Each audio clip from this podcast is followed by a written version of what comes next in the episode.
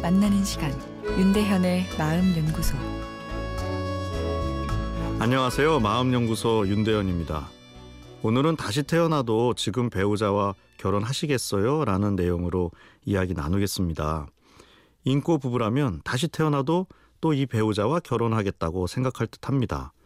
어, 그러면 인고 부부는 어느 정도 될까요?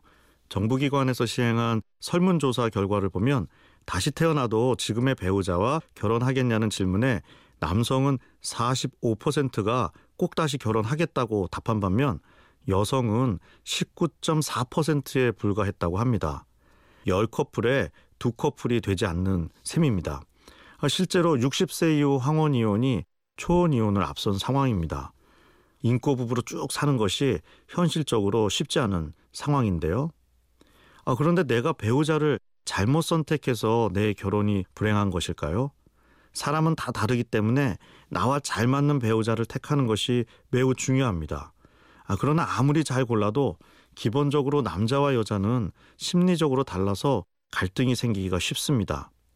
남자는 당신이 최고야를 느낄 때 위로를 받는 반면 여성은 당신을 진심으로 이해해 라는 공감 어린 말에 힐링을 얻습니다. 남녀 심리 차이로 인한 갈등의 예로 떡볶이 때문에 갈라설 뻔한 웃지 못할 사연을 소개해 드립니다. 아내가 비가 내리는 날 갑자기 떡볶이가 먹고 싶어서 남편에게 전화를 했습니다. 여보, 나 떡볶이 먹고 싶어. 퇴근할 때 사다 줘. 라고요. 어, 근데 해필이면 그날 남편 심기가 좋지 않습니다. 상사에게 무능하다고 심하게 질책을 받은 날이기 때문입니다. 떡볶이 사다 달래는 아내의 이야기가 왠지 자신을 무시하는 것으로 들렸습니다. 섭섭하다 못해 화까지 났는데요. 그래서 아내에게 다시 전화를 걸어서 화를 내버렸습니다. 내가 당신 떡볶이나 사다 주는 사람이냐고요. 아, 부부는 그리고 심하게 다투게 되었는데요.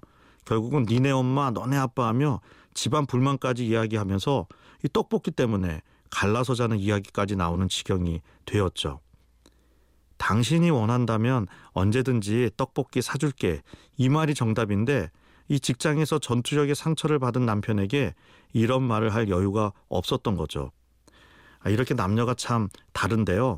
처음 진료를 시작했을 때 아내분들이 남편에 대한 섭섭한 이야기를 하는데 다 제 이야기여서 속으로 당황했던 기억이 떠오릅니다. 남녀가 함께 살아가면서 맞춰간다는 것은 서로의 감성 언어를 이해하는 과정이란 생각이 듭니다. 윤대현의 마음연구소 지금까지 정신건강의학과 전문의 윤대현 교수였습니다.